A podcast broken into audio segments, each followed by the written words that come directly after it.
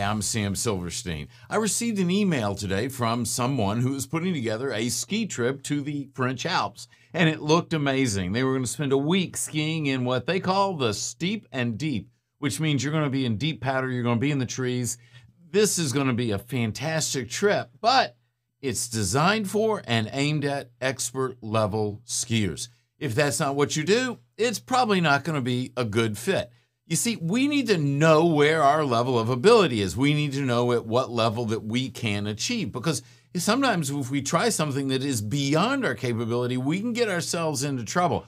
But that's not usually what happens. What usually happens is we fail to discover what our abilities, our true abilities, our true capabilities, our true potential is, and then we can come up short.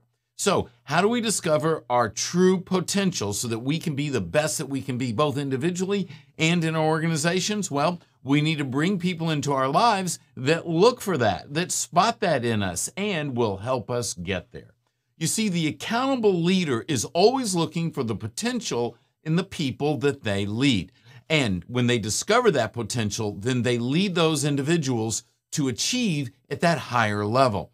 That might mean additional training. That might just mean some moral support. But when the accountable leader is leading their people to achieve at a higher level, well, guess what? The organization achieves at a higher level. And you build trust, rapport, and commitment from the individuals to the leader because the leader has shown that they are committed to the individual. Accountability is keeping your commitments to people. It's the relational commitments like discovering someone's potential and leading them to it that says you are an accountable leader.